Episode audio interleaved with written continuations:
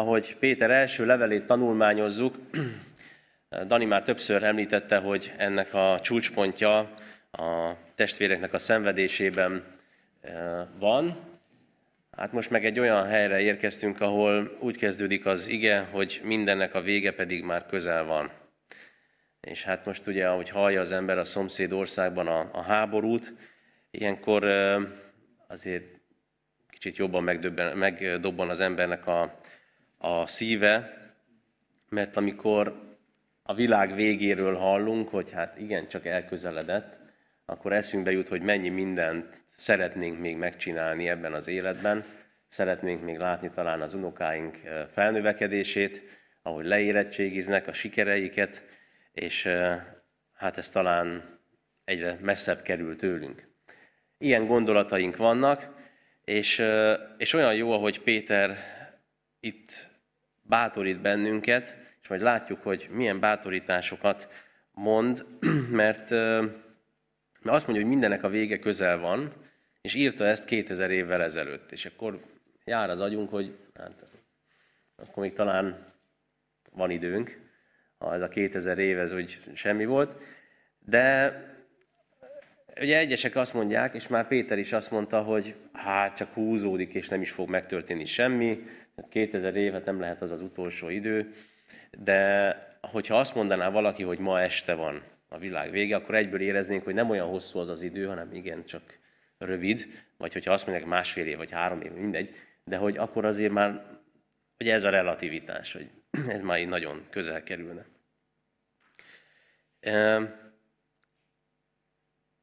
Sokkal jobban megdobban a szívünk, amikor, amikor ezt olvassuk, ezt az igét, ugye a ukrán háborúnak fényében, vagy árnyékában, hogy mindenek a vége közel van. És talán nem baj, hogy egy kicsit józanodjunk, egy kicsit úgy, úgy elgondolkozzunk az élet értékeim, meg, meg Isten igéjén, de azért egy kicsit, mintha másról beszélne Péter. És úgy jó, hogyha megnézzük, hogy mit jelent az, amit ő mond, és az igében tanulunk arról, hogy mindennek a vége. Amikor mi arról beszélünk, hogy mindennek a vége, akkor körülbelül egy zsákutcáról gondolunk, a zsákutcának a végére elértünk, na onnan nincsen tovább, autóval legalábbis nem lehet tovább menni, vagy amikor egy folyosónak a végéhez érünk, na onnan már csak visszafele lehet jönni. Ilyen gondolataink vannak, de az a szó, ami itt szerepel, az inkább azt, azt is, az is benne van, hogy vég, de az is, hogy cél. Célba érni, beteljesedni. A teljesség is benne van. Hát ez lehet, hogy nem az én céljaimnak a beteljesedését jelenti, de azt jelenti, hogy Istennek a céljainak a végéhez ér, a beteljesedéshez, tehát a teljes megvalósulásához. Tehát Istennek vannak tervei és céljai, és azt ő szépen végigviszi, és itt, amit Péter mond, az most itt a küszöbön van, és beteljesedik. Hát valóban ez az utolsó idő, ez akkor kezdődött el, amikor az Úr Jézus a mennybe ment, és akkor egy teljesen más világ kezdődött, ugye a gyülekezetnek a kora, és ez úgy halad, és ez letagadhatatlanul halad a célja felé, a beteljesedése felé.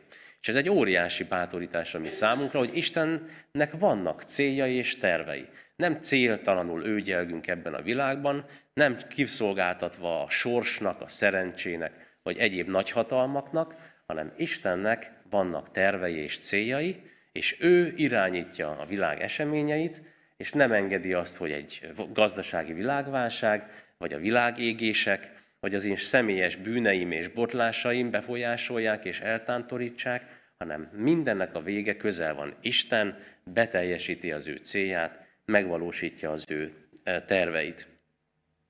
Nem csak sodródunk valami felé, hanem Isten tart a kezében bennünket is, a sorsunkat, a világunkat, az országunkat és a szomszédainkat is.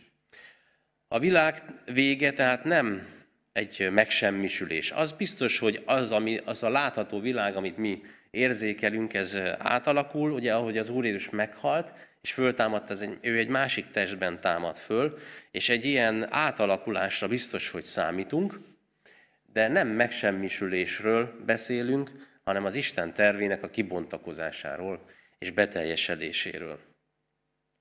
És a kérdés talán az, hogy bátorít-e bennünket az a tudat, hogy Isten eléri az ő tervét, megvalósítja az ő céljait, vagy azon sopánkodunk, hogy egyre távolabb kerülünk a saját céljaink megvalósulásáról.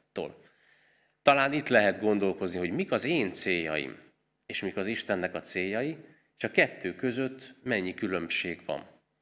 Szeretnénk-e ezt a különbséget talán csökkenteni? Aztán azt mondja, hogy ez a vég, ez nem csak egy megsemmisülés, hanem Istennek a e, kezében vagyunk, és ő a terveit megvalósítja, hogy akkor hogyan kell viselkedni, azt mondja, hogy legyetek bölcsek, és legyetek józanok. Hát amikor mi meghalljuk, hogy megkongatta valaki a világ harangját, akkor mi történik? Akkor elrohan mindenki a boltba, fölvásárolja a bolt készleteit, a konzerveket, ugye a élesztőt, a lisztet, volt két évvel ezelőtt, meg a WC papírt, idén meg ugye a benzint, és tényleg ez van, hogy ben, ahogyha vészharang, akkor pánik. És azt mondja Péter, hogy nem, nem a pánik. Ha meghallod azt, hogy közeledik a világ vége, ha meghallod azt, hogy közeledik Isten terveinek a célja, akkor legyél bölcs és legyél józan. Az imádságra. E, mi, mi az a bölcsesség? Hát ugye ez eléggé képlékeny fogalom sokak számára is megfoghatatlan, de itt ezt is jelenti ez a szó, hogy meggondolt, hogy értelmes, hogy észnél van. És egy történet jutott eszembe, amikor ez a Péter a Gecsemáné kertjében látja, hogy jön a sereg, és elfogják Jézust. És mit csinál? Az egyszem kardjával neki áll püfölni azt a nagy sereget, és hát le is vágná az első embert, aki útjába esik, de hát nem az ember sikerül, csak annak a fülét levágni. Ez az a pánik, és az az emberi, természetes emberi reakció, ami belőlünk jön egy ilyen helyzetben, hogy majd én neki megyek a világnak is. És ez a Péter most azt mondja, hogy legyetek bölcsek, meggondoltak, legyetek észnél, és legyetek józanok. Az a józanság pedig azt jelenti, hogy nem a, hogy minden szellemi, lelki szertelenségtől mentes, tehát nem az én hangulatom, az én aktuális pillanatnyi hangulatom befolyásolja azt, hogy mit csinálok, és hogy mit hiszek Istenről, hanem az én mély meggyőződésem, ami egyébként az Isten igéjéből fakad, meg amit vele átéltem már annyi éven keresztül, abból fakad, hogy az utolsó pillanatban is nyugodt tudok lenni. És gondoljunk arra az esetre, amikor Pálapostól, Pálapostolt viszik Rómába, és hajótörést szenved 270 nem tudom hány század magával, és, és ő ott nem csak azt kezdi el mondani, hogy emberek, én megmondtam volna, megmondtam, hogy maradjon mindenki a, a, a, a kikötőben, mert baj lesz, és most tényleg itt a baj. És hajótörést szenvednek, és már két hete nem esznek semmit. Az utolsó este föl, föláll, és azt mondja, hogy egyetek. Szükségetek van az energiára, mert holnap használni kell az erőtöket. Az utolsó pillanatban még józan, és józan tanácsot tud adni. És nem azt mondja, hogy most már mindennek vége, és nem azt mondja, nem azt károgja, hogy én megmondtam, én megmondtam, hallgattatok volna rám, hanem nagyon józanul elmondja Istennek az igéjét, Istennek az üzenetét is. Ez a bölcsesség és józanság, ez azt is jelenti, hogy számol Istennel. Ahogy énekeltük is, hogy bízik Istenben minden helyzetben. Lehet, hogy úgy néz ki, hogy már nincs értelme, lehet, hogy úgy néz ki, hogy teljesen vége mindennek, de számol Istennel. Ugye a bölcsesség kezdete az Úr félelme, ott kezdődik az igazi bölcsesség, hogy Istent egyáltalán ismerem és félem, és bízok benne, hogy ő a kenye, kezében tart, ismeri sorsomat, tudja, hogy ki vagyok, mit teszek. A gondolataimban ott van, nem csak vasárnap, hanem a hétköznapokban is ott van Isten, és bízom benne, számolok vele. A harmadik, amit ebben a versben olvasunk, hogy az imádságra legyünk józanok és bölcsek az imádságra. Hát itt a fordításunk úgy mondja, hogy imádkozni tudjuk, és sok, tudjunk, és sok fordítás is azt mondja, hogy imádkozni tudjunk, azért legyünk józanok és bölcsek. Szerintem ez nem feltétlenül egy célhatározói mondat, hogy azért legyél józan és bölcs, hogy imádkozni tudj. ez is benne van, de azért az is, hogy légy józan az imádságban, és légy bölcs, és légy mértékletes az imádságban is, hogy tudd, hogy mit kell kérni, légy megfontolt. Legyen az Istennel összekötött, amit kérsz. Ha bármi történik is velünk, akkor azt vigyük Isten elé. Legyen az ugye eddig az öröm, most itt a világ vége, vagy akármilyen szenvedés és nehézség van is a, a, a, az első olvasóknak az életében, bármi történik veled, vagy körülötted, vidd azt Isten elé. És egy nagyon érdekeset mond, mert azt mondja, hogy mielőtt tennél valamit, imádkozz. Utána jön majd a praktikum, utána jön a gyakorlat is, de az első az, hogy imádkozz. És az a történet jutott eszembe, amikor Jézus, mielőtt Jézus kiküldi a tanítványokat, azt mondja, hogy emeljétek föl a szemeteket, és lássátok meg, hogy érett a, a, érettek a földek az aratásra. Kérjétek tehát az aratás urát, hogy küldjön munkásokat az aratásba. Az első az imádság. Aztán utána van egy fejezetváltás, ezért sokszor nekünk elhatárolódik, de nincs fejezetváltás. A következő pillanatban azt mondja a tanítványoknak Jézus, hogy menjetek ki kettesével, és kiküldi őket a vetésbe, vagy az aratásba. De az első az imádkozás. És úgy látszik, Péter megjegyezte a dolgot, az első, mielőtt bármit tenne, cselekedne, tevékenykedne az ember, az imádság. Aztán utána majd jön a gyakorlat is, de az első az imádság. És ebből az imádságból fakadhat majd a vendégszeretet, a kitartó szeretet, meg aztán a szolgálatok is, a lelki ajándékok. És azt mondja, hogy azért, hogy tudjunk imádkozni, hogy ne szeleburdi kapkodás legyen az egészből, legyünk mértékletesek, bölcsek, józanok. És amikor most így az ukrajnai helyzetre gondolunk, akkor talán ez az egyik, amit megtehetünk. Kevesen vannak, akik most még pluszban szükségesek ott a határvidéken. Talán egyre többen lesznek szükségesek, akik fölajánlják a házaikat, és ahogy hallottuk is, akik befogadják őket hosszabb, rövidebb időre, és már van, csak a reformátusoknál hallottam, hogy 220 olyan család van, ahol befogadtak egy-egy családot, vagy igen, családok befogadtak családokat. Amit tehetünk, az biztos, hogy az imádság. Józanul, megfontoltan és bölcsen imádkozva értük, a menekültekért, meg az egész helyzetért, és természetesen aztán a anyagi lehetőségeinkhez mérten is segíteni. Amikor, és a következő, amit olvasunk itt a, a világ végével kapcsolatban, miután az ember nyugodt maradt, megfontolt és bölcs és józan, azt mondja Péter, hogy akkor most lehet gyakorolni a testvérekkel való kapcsolatot is.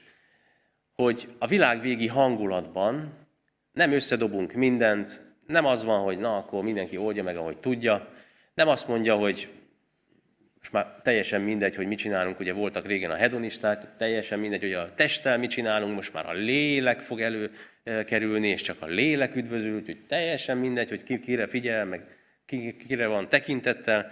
Nem azt mondja, hanem azt mondja, hogy a szeretet. És három dolgot ír le a szeretettel kapcsolatban. A szeretet legyen kitartó, aztán olyan szeretetről beszél, amely sok bűnt elfedez, és beszél a vendégszeretetről.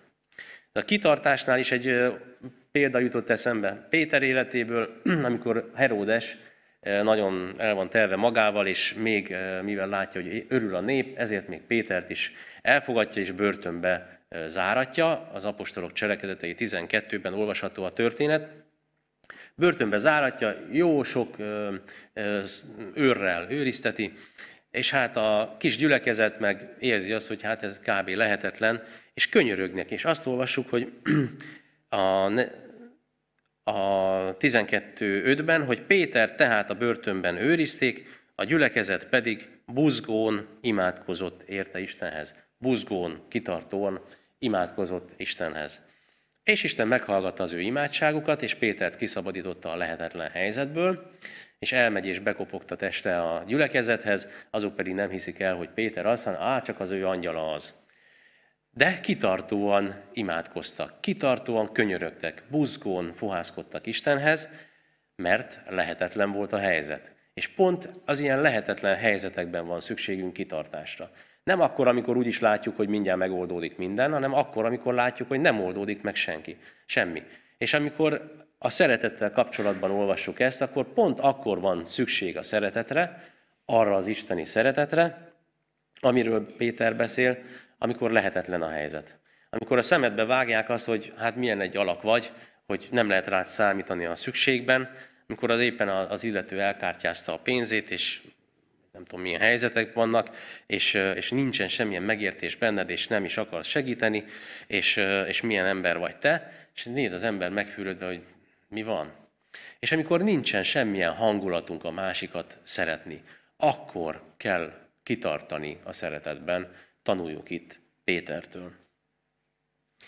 Amikor már az ember föladná az egészet, és azt mondja, hogy veszem minden, nem érdekel az egész, semmi hangulatom, semmi kedvem, akkor mondja azt, hogy legyetek kitartóak. És tényleg, ahogy olvassuk, hogy úgy kezdődik az ige szakasz, ez a öt vers, hogy legyetek józanok, az imádságra. Hogy imádsággal kezdődik. Folyik, következik, árad belőlem az a kitartó szeretet ezekben a necces helyzetekben? Nem, csak akkor, hogyha imádsággal kezdtem el. A másik, amit itt olvasunk, olyan szeretetről, amely sok bűnt elfedez. Ez nem arról szól, hogy a bűnöket el lehet tusolni, és nem arról szól, hogy a, a mi megbocsátásunknak bármiféle bűntörlő ereje lenne, de arról szól, hogy mi nagyon-nagyon sokat védkezünk egymás ellen. Talán egy nap is, egy gyülekezetben is, egy házasságban is, bármilyen emberi kapcsolatban. Ami kiszalad a szánkon, néha szívná vissza az ember, de már nem lehet. Néha pusztítóak a szavaink, a mi kirohanásaink, ami meggondolatlan szavaink, és egy életre tönkre teszik a másikat, úgyhogy van mit elfedeznie a szeretetnek, van mit megbocsátanunk a másiknak, és ez a, a szeretet ez azt is jelenti, hogy elfedezni, hogy nem engedi láttatni. Hogy nem emlékeztetem magam mindig arra, hogy milyen posványban voltam, és nem emlékeztetem sem magamat, sem a másikat arra, hogy az XY milyen gonosz tetteket követett el, hanem elfedezem, hanem elfelejtem, hanem fájtlat borítok rá. Azt olvastam valamikor, vagy hallottam, hogy ha valamilyen technikai malőr folytán a telefonbeszélgetések nem szűnnének, vagy nem bontódnának, a, a, amikor megszünteti az ember a hívást, hanem még öt másodpercet lehetne a másikat hallani, akkor vajon milyen ö, nem kívánt dolgokat hallana a másik. Szóval van, van azért, csak a beszédet mondtam, említettem, de vannak azért olyan dolgok, amiket nem fölhánytorgatni kell újból és újból, hanem amit itt mond Péter, hogy most már mindennek a vége közel van. Mit csináljatok? Borítsatok fájtlat a dolgokra. Nagyon sok dologra, dologra fájtlat kell borítani. És tényleg egy házasságban, ahol törnek, zúznak, és elszabadultak az érzelmek és az indulatok, ott biztos, hogy nehéz. De úgy kezdi a szakaszt Péter, hogy mindennek a vége közel van. Ha lehet mérlegelni, hogy ha mindennek a vége közel van, akkor én még az én kis harcaimat tényleg folytatni akarom? Az én küzdelmeimet, az én ellenségeskedéseimet? Egy szeretet, ami kitartó akkor is, amikor lehetetlen. És egy szeretet, amely sok bűnt elfedez. És aztán folytatja, hogy vendégszeretet. Az idegenek felé való szeretet. A befogadásuk.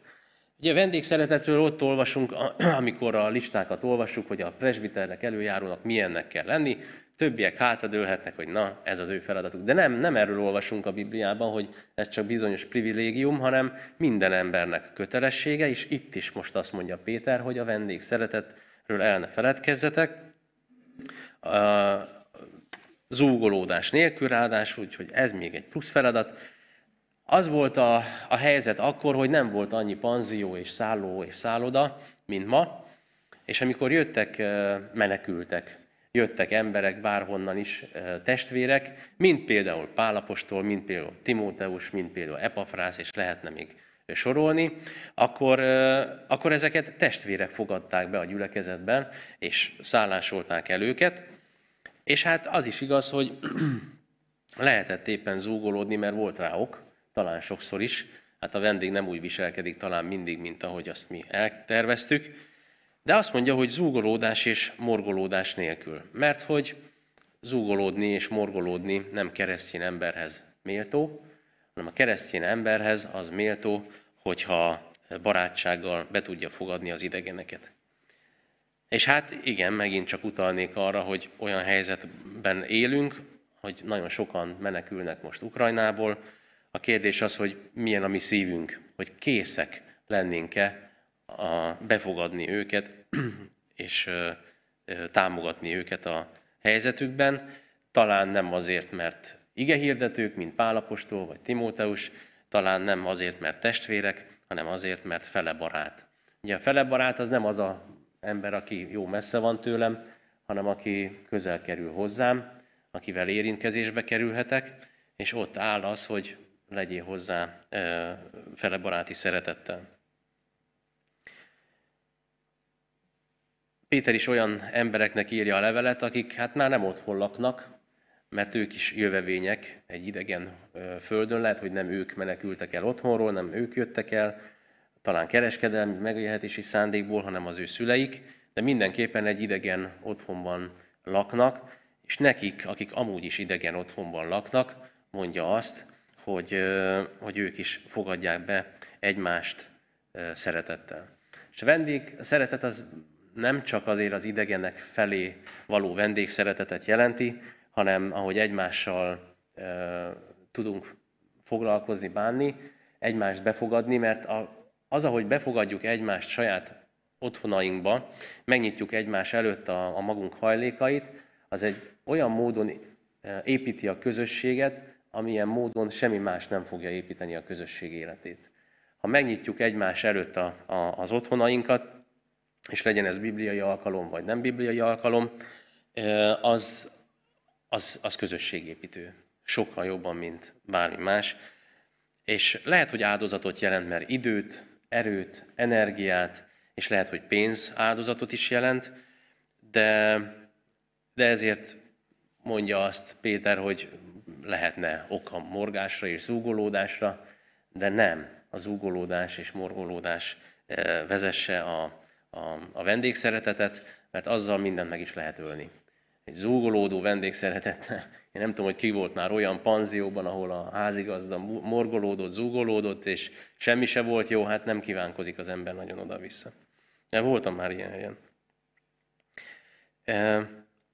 A morgolódás nélküli vendégszeretet pedig nem feltétlenül az anyagi helyzeteinktől függ, hogy milyen, és milyen lakásban lakom és hol, mert régen azt láttuk a gyülekezetben, vagy én legalábbis csak hallottam a, a régi gyülekezetben, hogy a, a tízgyerekes család fogadta be a vendéget, a vendégige hirdetőt, mert hát ahol tíz gyerek van, ott még elfér néhány, nyilván.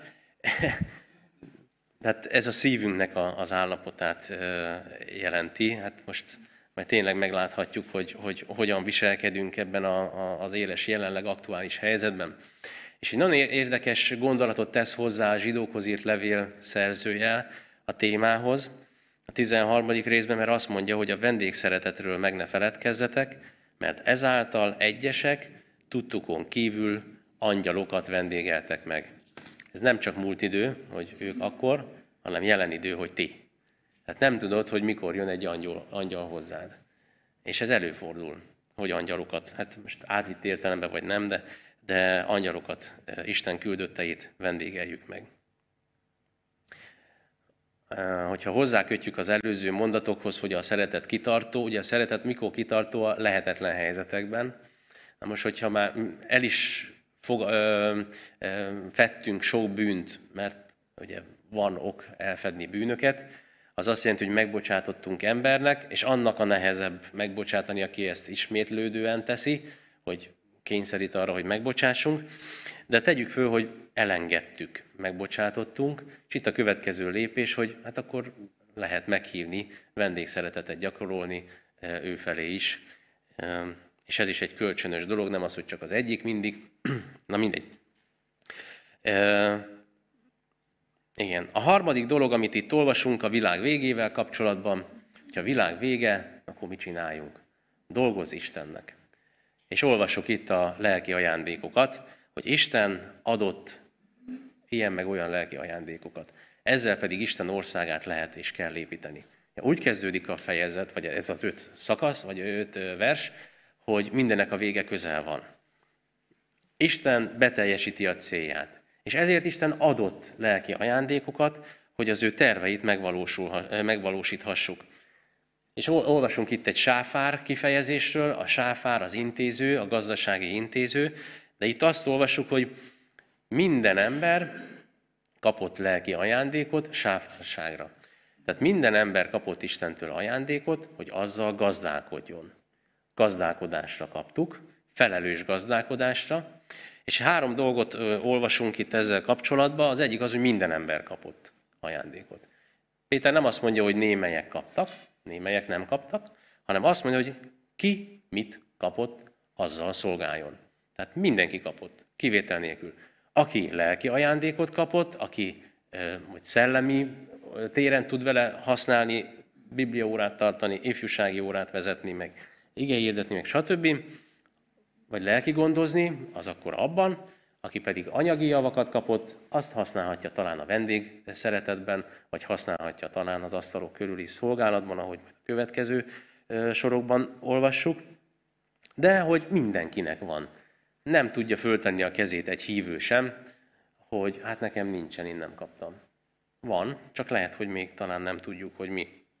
Ez az egyik. A másik az, hogy, hogy nem csak különleges ajándékok vannak, a nagyra fölértékelt nyelveken szólás, meg a betegek gyógyítása, hanem, hanem egészen hétköznapi, mert az asztal körüli szolgálat és a vendégszeretet az egészen hétköznapi lelki ajándék.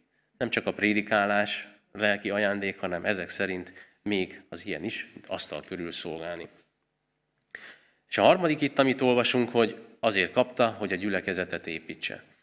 Most a gyülekezetbe beletartoznak a gyermekek is, nem csak szerintem, hogy akinek sok gyermeke van, vagy több gyermeke van, vagy akárhány gyermeke van, az ott is szolgál, meg a otthon is, meg a gyülekezetben is, de hogy mindenképpen egy közösséget épít, az Isten országának közösségét építi.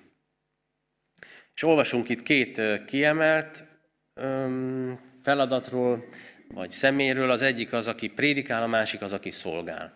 Az, aki prédikál. Ugye ez a fordításunk, ez azt mondja, hogy ha valaki prédikál, a új fordítás, meg a revidiált új fordítás azt mondja, hogy aki prédikál, az összes többi fordítás, és ahogy néztem még az eredetiben is, az, hogy aki szól. És nyilván ez egy speciális helyzet, főleg, hogyha a következő tagmondatot hozzátesszük, hogy az mint aki Isten igéjét mondja, de szerintem nem kéne ennyire leszűkíteni. Mert ugye gyülekezetünkben nyolcan prédikálnak, a többiek hátra tehetik a kezüket, hogy na ez akkor a nyolcra vonatkozik, a többire nem. De olvassunk más fordítást, és akkor egyből látjuk, hogy nem, aki beszél, az, mint Isten igéjét mondja. Most ez nyilván nem azt jelenti, hogy citátumokban beszélünk, hogy János 3.16, és akkor valakinek elmondjuk, és még oda is idézzük mindig a telefonszámot. Nem, nem azt jelenti, hanem azt jelenti, hogy amit Istentől kaptunk, az szerint élünk és gondolkozunk, és amit mondunk, az pedig összefügg az Isten igéjével. Tehát nem mondunk olyat, ami nem igaz, meg ami nem épít, meg ami nem jó, hanem szorosan összekapcsolódik Isten igéjével. És úgy beszélünk egymással. Ugye a vendégszeretet, az abban legalább két ember van, kölcsönös. A, a, és azt írja is a, az ige, hogy egymás felé. A, amit utána jön az asztal körüli szolgálat, a szolgálat is egymás felé van, a szeretet is egymás kölcsönösségében van. Mert pont ez a, a beszéd lenne olyan, ami csak egy irányban, aki prédikál. A többinek nem feladata, aki prédikál. Nem, hanem erre is vonatkozik, gyülekezeti alkalmakon az, az ilyen kihelyezett vagy kijelezett helyzetekben, hogy a Biblia órán csak egy beszél, vagy nem tudom én, de a személyes beszélgetéseinkben is ez kell, hogy jellemezzen, hogy mint aki Isten igéjét mondja a másiknak. Akkor le lehet mérni a, a beszédeinken, hogy tényleg olyan-e a mi mindennapi beszédünk, ami, amiben ott van Isten, ami mögött ott van Isten, ami, amire ő rá tudja ütni a pecsétjét, ami összhangban van az ő beszédével. És hogyha a mindennapokban ilyen Istentől jött szavaink lennének arany, alma, ezüst tányéron, akkor talán könnyebb lenne megbízni embereket, vagy igen, azzal, hogy bevezessenek egy-egy csoportórán egy-egy alkalmat, egy-egy bibliai gondolattal, mert nem válik el talán úgy külön az, hogy van a vasárnapi én, meg a hétköznapi én, meg a vasárnapi beszéd, meg a hétköznapi beszéd, meg a bibliaórai beszéd, meg a hétköznapi beszéd. Legyen ott a gondolatainkban Isten, Isten igéje, és mérjük le a gondolatainkon, hogy, meg a beszédeinken, hogy az Istentől van é, és aztán ő meg fogja állni, áldani, mert az ilyen igen nem fog visszatérni hozzá dolga végezetlenül. A másik fajta szolgálat pedig, aki szolgál, a lelki ajándék, aki szolgál, aki szolgál, úgy szolgáljon, mint, a, mint aki azt az Istentől kapott erővel végzi. Az eredeti gondolat itt az volt mögötte, hogy aki asztal körül szolgál. Ugye megint visszaemlékszünk a apostolok cselekedeteinek az elejére, hatodik fejezetben voltak ott zúgolódó özvegyasszonyok, akiket elfelejtettek idővel a gyülekezetben megszólítani vagy szolgálatra felkérni, és, és aztán választottak olyan embereket, akik majd ő feléjük is, vagy az ő asztaluknál is szolgálnak. És, és ez volt az eredeti, hogy testi gondviselés, de nem csak testi, hanem lelki gondviselés is aztán benne van a diakóniában. De ez nem azt jelenti, hogy akkor a, vannak olyanok, akik erre vannak dedikálva, elválasztva, elkülönítve, és semmi más nem csinálnak, a többiek sem csinálnak semmit, és akkor vannak a ige hirdetők, meg vannak a diakónusok, az összes többi semmit nem csinál, hanem azt olvassuk, hogy igazából minden embernek a feladata. Most az a szerencsétlen helyzet állt elő az utóbbi, hát nem tudom én, pár száz évben, hogy intézményesedtünk, és mindenre van egy intézményünk. A szegények ellátására van egy intézményünk. A betegek gondozására van egy házunk, kórházunk, az idősekhez megint van egy olyan otthon, idősek otthona, szeretet otthon, sok minden, és lehetne sorolni minden intézményesedet. És talán az egész gondolkodásmódunkban ez van, hogy dolgozom, megkeresem a rávalót, azt odaadom valakinek, az tudja, hogy milyen intézménybe kell befektetni, tudja, hogy hova kell berakni, és aztán így haladunk szépen előre. Ez részben jó, és részben sokkal effektívebb, hatékonyabb, mint hogyha mindenki szórná a pénzét valami felé. Ez biztos, hogy hasznos, de a kettő az összefügg. A kettő az kiegészíti egymást, az a diakónia, amit egy diakónus, egy választott tisztséggel valaki végez, az összetartozik és kiegészíti az a munka, amit én kisemberként, nem, diakón, nem választott diakónusként végezhetek. De azt olvassuk, hogy aki ilyen feladatot végez, az végezze azt Istentől kapott erővel, mint aki tudja, hogy Isten adta azt az erőt neki. Mert azért olyan helyzetek állnak elő az ilyen mindennapi szolgálatban, amik igencsak elcsüggesztik az embert, hogy nem haladunk előre. Hogy hiába akarom a jót, a másik valahogy teljesen a másik irányba megy. És elcsügged az ember, elfogy az összes energiája benne. És ezért kezdődik úgy a szakaszunk, hogy imádságra, józansággal, megfontoltsággal, imádságra, hogy az ilyen helyzetekben, az ilyen elcsüggesztő és nehéz helyzetekben az ilyenfajta szolgálatot úgy lehet végezni, hogyha az ember azzal az erővel szolgál, amit Istentől kapott. Az Isten pedig adja. Ezek az lelki ajándékok is ilyenek, hogy nem az én produktumom, nem én csinálom, nem én hozom létre, hanem én kaptam. Itt legalábbis a szövegben ezt látjuk, hogy Isten adja, Isten osztogatja azt. És nagyon érdekes az is itt a, ennél a szolgálatnál, hogy ez van följegyezve, ez van kiemelve. Nem a betegek gyógyítása, nem valami nagynak tartott nyelveken szólás szerepel itt, két szolgálai kör vagy, vagy, vagy lelki ajándék van kiemelve, az egyik a beszéd, a másik pedig az asztal körüli szolgálat.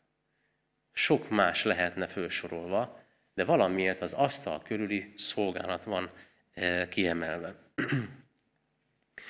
a elmúlt hetekben Eszter küldött körbe egy levelet a gyülekezetnek, hogy ilyen szolgálatra várja a jelentkezőket, és hát amikor én még beszéltem vele, akkor kiderült, hogy nagyjából családi vállalkozás lett, mert akkor még ketten jelentkeztek, az egyik a férje volt, és, és hogy pedig itt van a szolgálat, és ugye az a kérdés, hogy, hogy ki az, aki el tud menni bevásárolni, hát úgyis mindannyian megyünk bevásárolni, meg gyógyszertárba, és az ilyen helyzetekben, amikor valaki rászorul, akkor ki az, aki elmegy, vagy maga, vagy megszervezi azt, hogy legyen valaki, aki elmegy. És ki tudja, talán holnap én nekem lesz szükségem arra, hogy valaki elmenjen és bevásároljon, és gyógyszert hozzon, vagy éppen levest hozzon, vagy nem tudom én.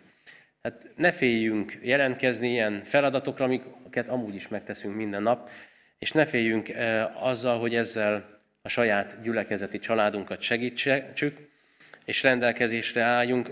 A Pál is úgy fogalmaz a Galatáknál, a hatodik részben, hogy ezért tehát, amíg időnk van, milyen érdekesen párhuzamos ez a Péter levelével, amíg időnk van, tegyünk jót mindenkivel, leginkább pedig azokkal, akik testvéreink a hitben, akik családtagok, és majd ebből az összetartó szeretetből, ahogy énekeltük is, majd a világ meg meglátja azt, hogy Isten gyermekei vagyunk.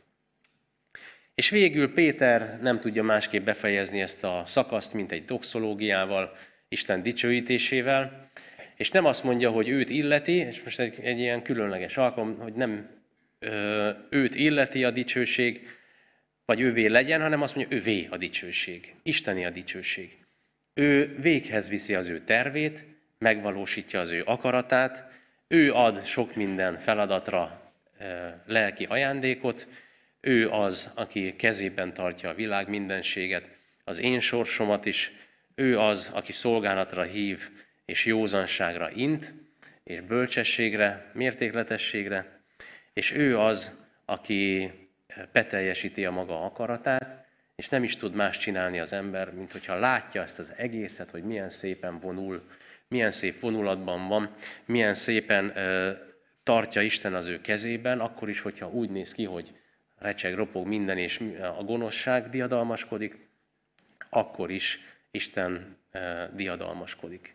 És szerintem az egyik legnagyobb példája ennek az, amikor az Úr Jézus a, szem, a kereszten szenved, és a világ diadalmaskodik, a sátán diadalmaskodik, hogy megöltük a Krisztust, hogy megöltük az Isten fiát. Sikerült. Sikerült eltenni láb alól a zavaró tényezőt, aki mindig a maga igazságával megmondta, hogy mit kell csinálni. És akkor valóban Jézus meghal a kereszten, és Isten úgy gondolja, hogy akkor ebből a szerintetek legrosszabbból támasztom én a legnagyobb nyereséget.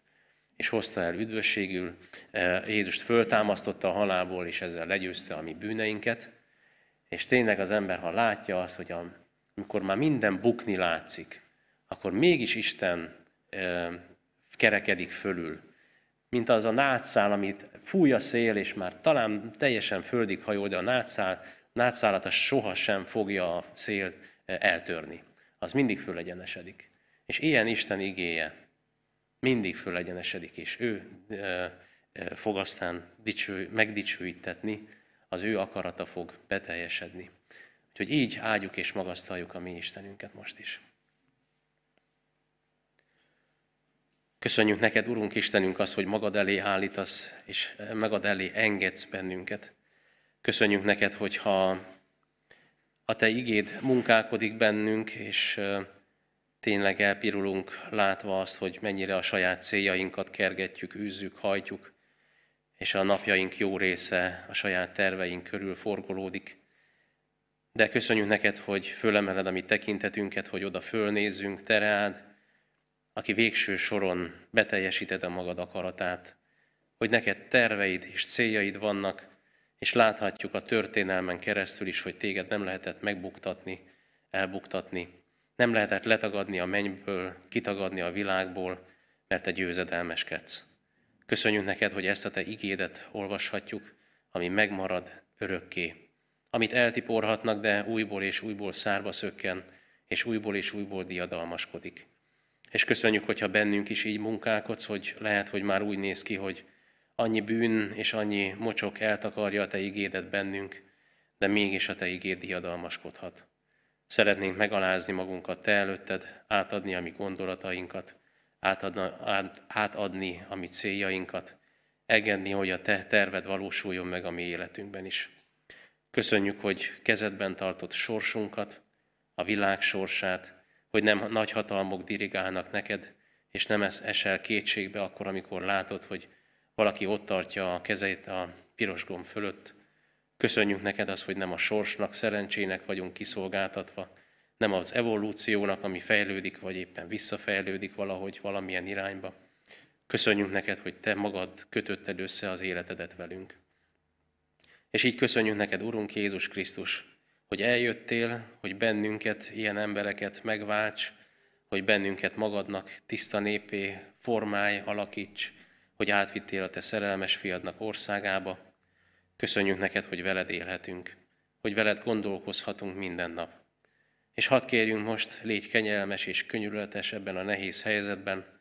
Itt a szomszéd országban kérünk az ukrán népért, kérünk a menekültekért, kérünk azokért, akik nem tudnak elmenekülni sem, kérünk azokért, akik vágyják a világ megmentését, akik várják a te visszajöveteledet, kérünk azokért a hívőkért, akik ott rekedtek, és kérünk a ö, oroszokért, azokért, akik nem akarnak részt venni ebben az egészben, de kell, azokért, akik elindították, azokért, akik csak a pénzt látják az egészben, a hatalmat, azokért, akik csak földi síkon tudnak gondolkozni. Adj, Urunk, mindannyiunknak szabadulást ebből a földhöz kötöttségből, hogy lássuk azt, hogy van láthatatlan világ, van a Te országod, ami diadalmaskodik, és amely örök. Segíts az odafelvalókkal is foglalkozni. És kérjünk, hogy tedd készé a mi szívünket, amikor rászorulóval találkozunk, hogy lássuk azt, mi az a bölcs és józan hozzáállás, amivel segíteni tudjuk, mi az a bölcs és józan gondolata, hogy elét kell vinnünk őket, te hogy a mi szívünkben, és engedd, Urunk, hogy a mi egymással töltött időnk az kölcsönösen építő legyen, szeretettel körbe ölelve, és a Te igazságodhoz ragaszkodjunk. Áld meg így az előttünk álló napot és heteket, adj olyan gondolatokat, amik hozzád közelebb vezetnek. Köszönjük neked, Úr Jézus, hogy a Te erődből táplálkozhatunk, abból az erőből, amit a kereszten megmutattál, hogy téged senki és semmilyen erő nem tudott fogva tartani, a halálban, a pokolban tartani. Köszönjük, hogy föltámadtál, és mi is szeretnénk dicsőíteni, dicsérni, a te dicsőséged magasztalására lenni, áldani téged minden helyzetbe, bármiben vagyunk is. Kérünk az idősekért, a megfáradtakért, a betegekért, a nyomorúságban, szenvedésben lévőkért, bármilyen oknál fogva vannak is szenvedésben. És Te adj a szívünkbe szeretetet feléjük, Te adj olyan szeretetet, ami megszólítja és kihúzza őket a nyomorúságukból, adj megoldást a lehetetlen helyzetekben is. Köszönjük, hogy nálad semmi sem lehetetlen. Dicsérünk, áldunk és magasztalunk téged, mennyei atyánk. Amen.